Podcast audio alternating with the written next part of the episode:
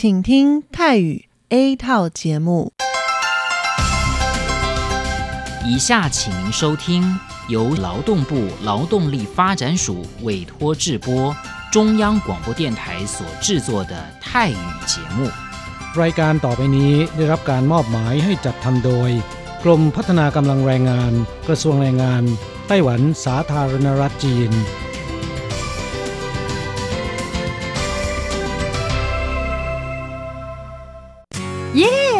เลิกงานแล้ว พวกเราไปคาราโอเกะกันเถอะ ฉันมีธุระ เธอไปกันเถอะ เอ๊ะนานที่ปีหน จะนัดไปร้องเพลงกัน หรือว่าเธอมีนัดกับชายหนุ่มจ้าใช่ก็ดีนะสิ ฉันจะไปทำงานหาเงินต่างหาก จริงเหรอ เลิกงานแล้วยังไปหาเงินได้อีก ทำไมดีจัง ไปทำที่ไหนอะจริงสิ แถวนี้มีโรงงานหนึ่งช่วงนี้ต้องการคนงานชั่วคราว ช่วงวันหยุดฉันก็ไปทำงานพิเศษที่นั่นจะได้หาเงินเพิ่มขึ้นอีกหน่อย อยากจะซื้อคอมพิวเตอร์ให้ลูกชายที่เมืองไทยลำไพไม่ได้นะ กฎหมายไต้หวันกำหนดไว้ว่าพวกเราจะต้องทำงานให้เท่าแก่ที่ยื่นขออนุญาตนำเราเข้ามาทำงานในไต้หวันเท่านั้น การไปทำงานที่อื่น ถือว่าผิดกฎหมาย หากถูกจับได้จะถูกยกเลิกไปอนุญาตทำงาน ไม่เพียงถูกส่งกลับประเทศ ต่อไปก็เข้ามาทำงานในไต้หวันไม่ได้อีกแล้วฮะรุนแรงขนาดนั้นเลยเหรอ จะถูกส่งกลับประเทศไม่สามารถมาทำงานไต้หวันได้อีก งั้นฉันก็ไม่มีทางหาเงินส่งลูกเรียนมหาวิทยาลัยนะสิงั้นก็แย่กว่าเดิมมาสิใช่แล้ว ในเมื่อเราเข้ามาทำงานในไต้หวันแล้ว ก็ควรต้องปฏิบัติตามกฎหมายไต้หวัน จึงจะมีโอกาสหาเงินส่งกลับไปช่วยเหลือครอบครัว ฉันว่าเธอไปร้องเพลงกับฉันดีกว่านะอืม ถูกอย่างที่เธอว่านั่นแหละ ฉันว่าฉันทำงานตามที่ระบุในสัญญาจ้างงานดีกว่า ไม่งั้นแทนที่จะหาเงินได้เยอะกว่าเดิม กลับถูกส่งตัวกลับประเทศซะนี่ ใช่แล้วทำงานอยากถูกต้องตามกฎหมายดีกว่า ตอนนี้ไปร้องเพลงกับพวกเราได้หรือยังล่ะ ผู้ช่วยที่ดีของไต้หวันจูงมือกันก้าวไปข้างหน้า กรมพัฒนากำลังแรงงาน ร่วมฝ่าฟันไปพร้อมกับคุณ สนับสนุนโดยกรมพัฒนากำลังแรงงาน กระทรวงแรงงานไต้หวัน วันดี สัปดาห์ที่แล้วเธอไปไหนมาเหรอทำไมไม่เจอเลย ใช่ ฉันกลับเมืองไทยมา เพิ่งกลับมาเมื่อวานก่อนที่เอง แม่ดีจังเลย แต่ทำไมรีบกลับมาเร็วจังล่ะ ก็ต้องขอบคุณเท่าแก่ฉันละเท่าแก่ไปทำเรื่องให้ฉันเข้ามาทำงานไต้หวันอีกครั้ง โดยผ่านศูนย์บริการจ้างตรงของรัฐบาลไต้หวัน ฮะ การจ้างตรงคืออะไรเหรอทำยากไหม ไม่ยากเลย เท่าแกบอกว่าสะดวกมาก แล้วก็ไม่ต้องผ่านบริษัทจัดหางาน ไม่เพียงประหยัดค่าในหน้าที่เมืองไทยนะทำให้ฉันเก็บเงินได้เพิ่มขึ้น ช่วยครอบครัวฉันมีชีวิตที่ดีขึ้นด้วย นอกจากนี้ฉันอยู่กับเท่าแกมานาน คุ้นเคยกันดี การเดินเรื่องเข้ามาทำงานในไต้หวัน โดยวิธีการจ้างตรงเนี่ยยังทำให้ฉันได้ทำงานในสถานที่ที่คุ้นเคย ไม่ต้องเสียเวลาปรับตัวให้เข้ากับที่ทำงานใหม่ เท่าแก่ก็ไม่ต้องปวดหัว ว่าจะต้องเริ่มสอนคนใหม่ เป็นผลดีกับทุกฝ่ายเลยล่ะ แม่ดีจริง ๆ ผมเองสัญญาก็ใกล้ครบแล้วนะเนี่ย ต้องรีบกลับไปบอกข่าวดีให้เท่าแก่รู้แล้วล่ะ จะได้ให้เท่าแก่ไปติดต่อที่ศูนย์บริการจ้างตรง เพื่อขอทำเรื่องให้ผมกลับมาทำงานไต้หวันใหม่ โดยวิธีจ้างตรงได้เลย แล้วก็จะต้องไปบอกข่าวนี้กับเพื่อนๆทุกคนให้ได้รู้กันด้วย ใช่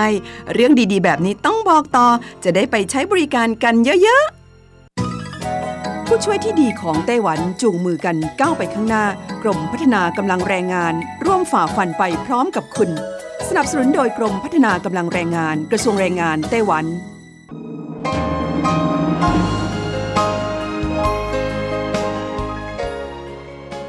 กลับมาฟังขณะนี้ท่านกำลังอยู่กับรายการภาคภาษาไทยเรดิโอไต้หวันอินเตอร์เนชันแนลหรือ RTI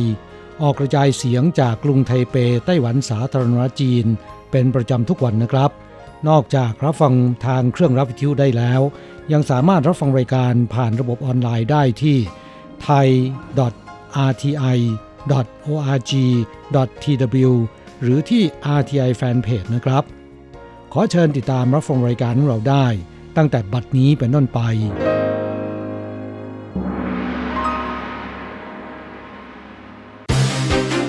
ลำดับแรกขอเชิญติดตามรับฟัง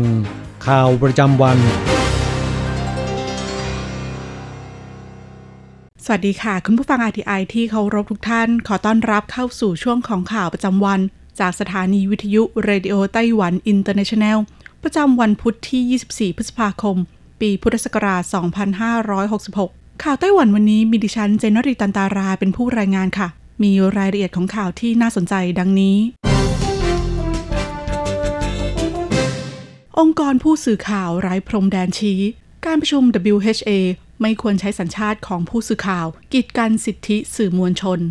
สืบเนื่องจากกรณีผู้สื่อข่าวของสำนักข่าวกลางไต้หวันสองคน ซึ่งได้รับหน้าที่รายงานข่าวการประชุมสมัชชาอนามัยโลก ที่จัดขึ้นในสัปดาห์นี้ แต่กลับถูกปฏิเสธการยื่นขอบัตรประจำตัวสื่อมวลชนเพื่อร่วมงาน โดยทางเจ้าหน้าที่ของสหประชาชาติแจ้งว่า ไม่สามารถอนุญาตเนื่องจากได้รับแรงกดดันจากจีน องค์กรผู้สื่อข่าวไร้พรมแดนจึงได้ออกแถลงการเมื่อวันที่ 24 พฤษภาคม เรียกร้องให้องค์การสหประชาชาติเปิดให้ผู้สื่อข่าวและสื่อมวลชนทั้งหมด เข้าถึงกิจกรรมที่สหประชาชาติจัดขึ้น โดยเน้นย้ำว่าสิทธิการเข้าถึงข่าวสารของผู้สื่อข่าวและสื่อมวลชน ไม่ควรถูกกีดกันจากถิ่นกำเนิดหรือสัญชาติของพวกเขา แถลงการดังกล่าวระบุว่า ตั้งแต่ปีพุทธศักราช 2560 เป็นต้นมา การประชุมสมัชชาอนามัยโลก ยอมจำนนต่อแรงกดดันจากจีน ปฏิเสธการออกบัตรสื่อมวลชนให้กับพลเมืองและสื่อมวลชนไต้หวันมาโดยตลอด โดยใช้ข้ออ้างว่าประเทศและหนังสือเดินทางของพวกเขาไม่ได้รับการยอมรับอย่างเป็นทางการ คุณเซดริก ออวิอานีผู้อำนวยการสำนักงงานเอเชียตะวันออก องค์กรผู้สื่อข่าวไร้พรมแดนเน้นย้ำว่า การปฏิเสธสิทธิในการสัมภาษณ์ โดยอ้างสัญชาติ หรือถิ่นที่อยู่ของผู้สื่อข่าว ถือเป็นการเลือกปฏิบัติ และละเมิดสิทธิในการเข้าถึงข้อมูลข่าวสารของสาธารณชนอย่างชัดเจน เตือนภัยแรงงานไทย 4 คนถูกจับข้อหาซื้อยาลดน้ำหนักจากไทย ที่ผสมสารไซบูทามีน ซึ่งเป็นสารเสพติดประเภทที่ 4 ในไต้หวัน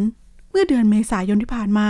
ศูนย์ปราบปรามอาชญากรรม กรมสอบสวนคดีอาญาสำนักงงานตำรวจแห่งชาติไต้หวัน ได้รับแจ้งจากสำนักงานศุลกากรนครไทยจง ตรวจพบมีคนนำเข้าผลิตภัณฑ์ยาลดน้ำหนักจากประเทศไทย ยี่ห้อเฟอร์ซี่และฮันนี่คิวมีส่วนผสมของสารไซบูทามีน เป็นสารต้องห้ามที่มีฤทธิ์ทางจิตประสาทระงับความอยากอาหาร จัดเป็นสารเสพติดให้โทษประเภทที่ 4 ในไต้หวันเจ้าหน้าที่จึงได้สนธิกำลังตำรวจบุกจับกลุ่มแรงงานไทยที่นครไทจง และเมืองจางฮวาได้ทั้งหมด 4 ราย ยึดยาลดน้ำหนักทั้ง 2 ยี่ห้อ น้ำหนักโดยรวม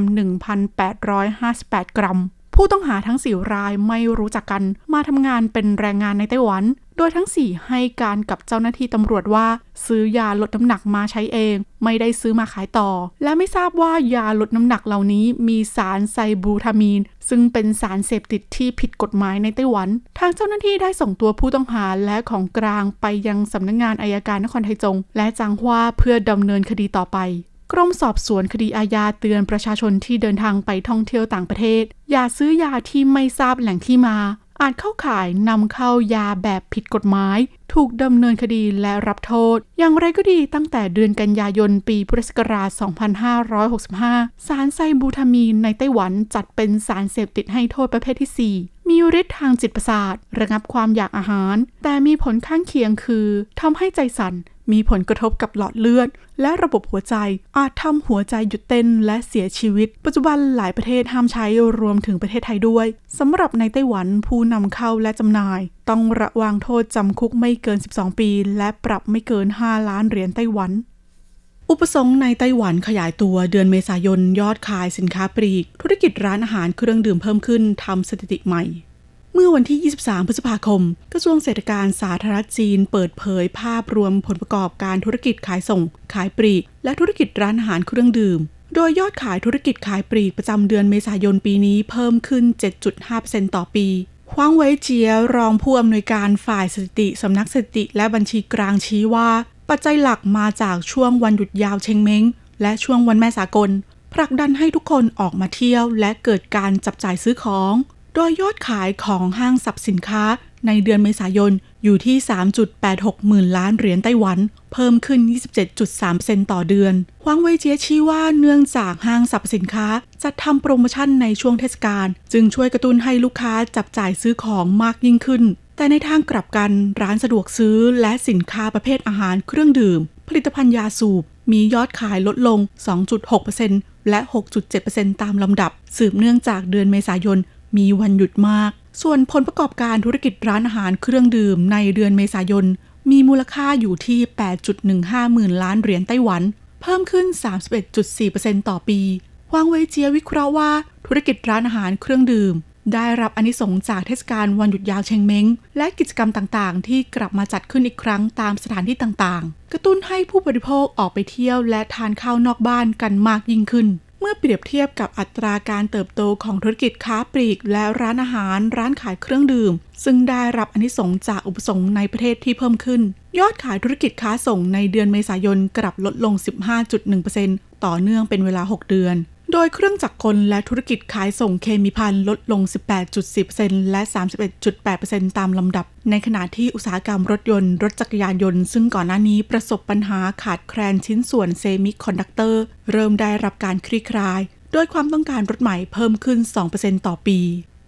สภาพอากาศแปรปรวนหอยตลับที่เมืองอินหลิงตายเกลื่อนบอ่อพื้นที่เสียหายเกือบ 1,000 เฮกตาร์การเปลี่ยนแปลงของสภาพภูมิอากาศ ส่งผลให้ช่วงที่ผ่านมาหอยตลับในฟาร์มเลี้ยงหอยริมชายฝั่งทะเลเมืองอินหลิง ตายเกลื่อนบอ่อ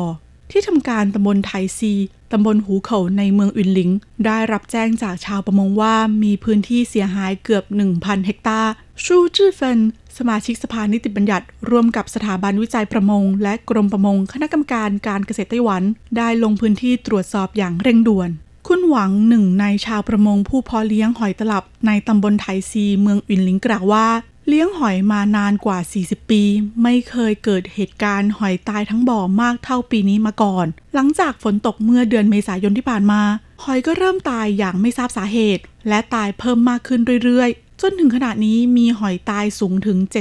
70-80%ชูจื้อเฟินให้สัมภาษณ์ว่า ปัจจุบันที่ทำการตำบลไถซีได้รับแจ้งหอยตายเกลื่อนบ่อมากกว่า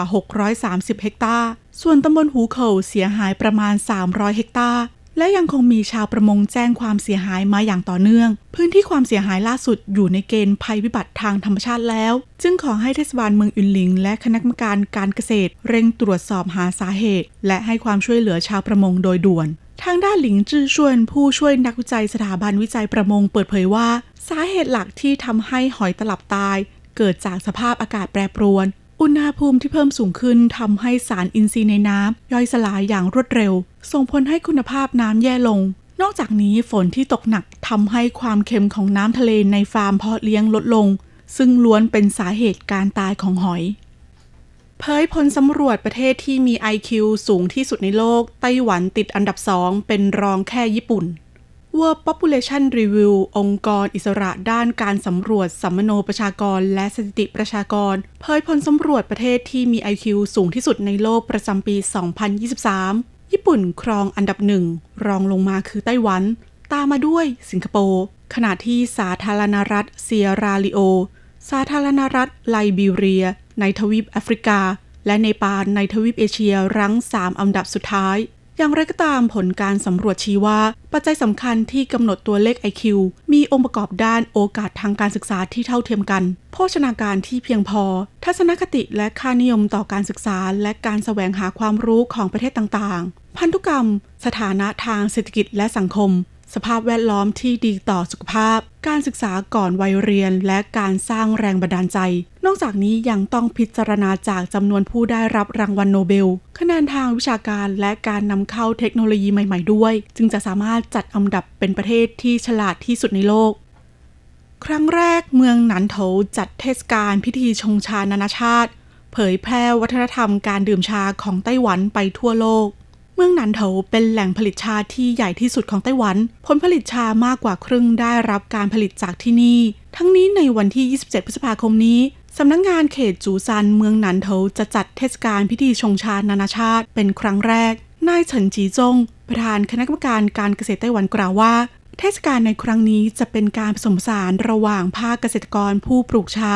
และวัฒนธรรมด้านศิลปะการชงชา ทั้งนี้ขอเชิญชวนให้ทุกคนเข้าร่วมเทศกาลพิธีชงชานานาชาติ เพื่อเรียนรู้วัฒนธรรมชาที่หลากหลายของไต้หวัน เทศกาลศิลปะการชงชานานาชาติ มีกำหนดจัดขึ้นระหว่างวันที่ 5 พฤษภาคม ถึง 4 มิถุนายน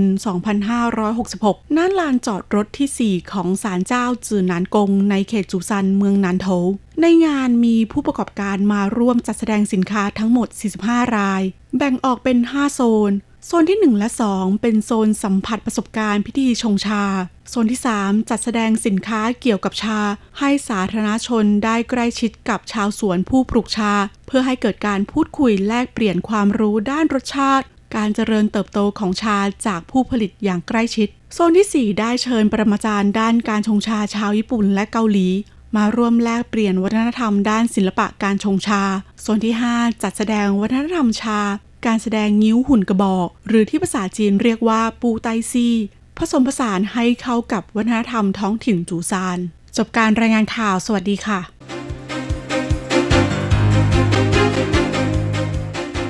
ต่อไปขอเชิญฟังข่าวต่างประเทศและข่าวจากเมืองไทยค่ะ สวัสดีครับ ขอต้อนรับเข้าสู่ช่วงของข่าวต่างประเทศและข่าวประเทศไทยกับผมธีรวัจจาง มีรายละเอียดของข่าวที่น่าสนใจดังนี้ จีนประกาศเตือนภัยสีแดงเมืองกุ้ยลิน หลังฝนตกหนักไม่กี่ชั่วโมงทำน้ำท่วมฉับพลัน จีนประกาศเตือนภัยสีแดงซึ่งเป็นระดับสูงสุด หลังเกิดน้ำท่วมฉับพลันในเมืองกุ้ยโจวทางตะวันตกเฉียงใต้ของประเทศบ้านเรือนของประชาชนได้รับความเสียหายจากระดับน้ำท่วมสูง การคมนาคมสัญจรได้รับผลกระทบ เนื่องจากถนนสำคัญหลายสายถูกน้ำท่วม เมื่อวันที่ 22 พฤษภาคมที่ผ่านมาเว็บไซต์ข่าว People Daily ของทางการจีนรายงานว่า ทางการท้องถิ่นเมืองกุ้ยโจวเขตปกครองตนเองชีจ้วงทางตะวันตกเฉียงใต้ของประเทศ ได้ประกาศเตือนภัยสีแดง ซึ่งเป็นระดับสูงสุด หลังเกิดน้ำท่วมฉับพลัน บ้านเรือนของประชาชนได้รับความเสียหายจากระดับน้ำท่วมสูง การคมนาคมสัญจรได้รับผลกระทบเนื่องจากถนนสำคัญหลายสายถูกน้ำท่วม สำนักงงานอุตุนิยมวิทยาเมืองกุ้ยลินรายงานว่า มีฝนตกหนักติดต่อกันหลายชั่วโมง เมื่อวันจันทร์ที่ 22 พฤษภาคมที่ผ่านมา และหลายพื้นที่ระบายน้ำไม่ทันทำให้เกิดน้ำท่วมฉับพลัน รายงานข่าวระบุว่าทางการสั่งหยุดการเรียนการสอนของโรงเรียนประถมและมัธยม 371 แห่ง กระทบการเรียนการสอนนักเรียนจำนวน 139,813 คน ขณะเดียวกันสถานที่ท่องเที่ยวหลายแห่งต้องปิดให้บริการ เนื่องจากมีฝนตกหนักและระดับน้ำท่วมสูง ไฟไหม้ตึกไปรษณีย์กลางมะนิลาอาคารประวัติศาสตร์เก่าแก่กว่า 100 ปีของฟิลิปปินส์เกิดเหตุเพลิงไหม้รุนแรงที่อาคารไปรษณีย์กลางแลนด์มาร์คสำคัญกลางกรุงมะนิลา เจ้าหน้าที่ดับเพลิงใช้เวลานานกว่า 7 ชั่วโมง จึงสามารถควบคุมเปลวเพลิงไว้ได้ พบผู้บาดเจ็บอย่างน้อย 4 ราย ประเมินความเสียหายกว่า 180 ล้านบาท เมื่อวันที่ 23 พฤษภาคม สำนักข่าว CNN รายงานว่า เกิดเหตุเพลิงไหม้อาคารไปรษณีย์กลาง ตึกประวัติศาสตร์เก่าแก่ ซึ่งเป็นแลนด์มาร์คสำคัญของกรุงมะนิลา เมืองหลวงของประเทศฟิลิปปินส์ โดยเจ้าหน้าที่ดับเพลิงหลายร้อยคนต้องระดมกำลังดับไฟ ใช้เวลานานกว่า 7 ชั่วโมงจึงจะควบคุมเพลิงไว้ได้รายงานข่าวระบุว่ามีผู้บาดเจ็บอย่างน้อย 4 ราย ขณะที่ตัวอาคารที่ก่อสร้างในสไตล์นีโอคลาสสิกได้รับความเสียหายอย่างหนัก ประเมินความเสียหายเบื้องต้นกว่า 5.4 ล้านเปโซ หรือประมาณ 180 ล้านบาท ด้านหัวหน้าสำนักงานป้องกันอัคคีภัยของฟิลิปปินส์กล่าวว่า เหตุเพลิงไหม้ครั้งนี้ เกิดขึ้นเมื่อเวลาประมาณ 23 นาฬิกาของวันอาทิตย์ที่ 21 พฤษภาคมตามเวลาท้องถิ่น ขณะที่ตำรวจกำลังสืบสวนหาสาเหตุเพลิงไหม้ เบื้องต้นคาดว่าอาจเกิดจากไฟฟ้าลัดวงจร หรือไม่ก็อาจเป็นการวางเพลิงพิธากล่าวถึงการลงนามจัดตั้งรัฐบาล ย้ำเดินหน้าขึ้นค่าแรงขั้นต่ำ 450 บาท เตรียมเดินสายพบภาคธุรกิจฟื้นเชื่อมั่นเศรษฐกิจไทย เมื่อวันที่ 23 พฤษภาคมที่ผ่านมา นายพิธาลิ้มเจริญรัตหัวหน้าและแคนดิเดตนายกรัฐมนตรีพรรคก้าวไกล กล่าวถึงการลงนาม MOU ในการจัดตั้งรัฐบาล ว่าการจะทำบันทึกความเข้าใจของพรรคร่วมรัฐบาล เป็นการทำงานในวาระร่วมกันขั้นต่ำในส่วนของพรรคก้าวไกลมีกว่า 300 นโยบาย ซึ่งการทำงานเป็นวาระร่วมกัน 23 ข้อ และยังมีอีกหลายวาระเฉพาะของพรรคก้าวไกลที่จะขับเคลื่อนผ่านนกลไกการบริหาร ในฐานะตนเป็นว่าที่นายกรัฐมนตรีที่มีหน้าที่บริหารจัดการในวาระของพรรคก้าวไกล ที่ได้นำเสนอไว้ให้เกิดการเปลี่ยนแปลงมากที่สุดเท่าที่จะเป็นไปได้ รวมถึงรัฐมนตรีของพรรคก้าวไกลที่จะอยู่ในกระทรวงต่างๆ ในการผลักดันวาระ ที่จะดูแลนโยบายที่พรรคก้าวไกลเคยนำเสนอเอาไว้ และที่พรรคก้าวไกลอาจจะไม่ได้อยู่ในกระทรวงที่ต้องการขับเคลื่อนนโยบายโดยตรง แต่จะประสานงานผ่านรัฐบาลร่วม ให้ช่วยผลักดันนโยบายให้เกิดการเปลี่ยนแปลง ซึ่งการทำงานในฝ่ายนิติบัญญัติ ผ่านสสที่พักก้าวไกล 152 คน เชื่อว่าจะผ่านกฎหมายเพื่อให้เกิดการถกเถียง มีกรรมาธิการ ใช้กลไกฝ่ายนิติบัญญัติมาขับเคลื่อน เช่น พรบน้ำสะอาด พรบคำนำหน้าทางเพศย้ำว่าการมี MOU จึงเป็นวาระร่วมที่ประชาชนจะคาดหวังได้ ส่วนหลายประเด็นที่ประชาชนต้องการให้เกิดการเปลี่ยนแปลงทางกฎหมายก้าวหน้า รัฐบาลยังมีวาระเฉพาะที่สามารถจะผลักดันได้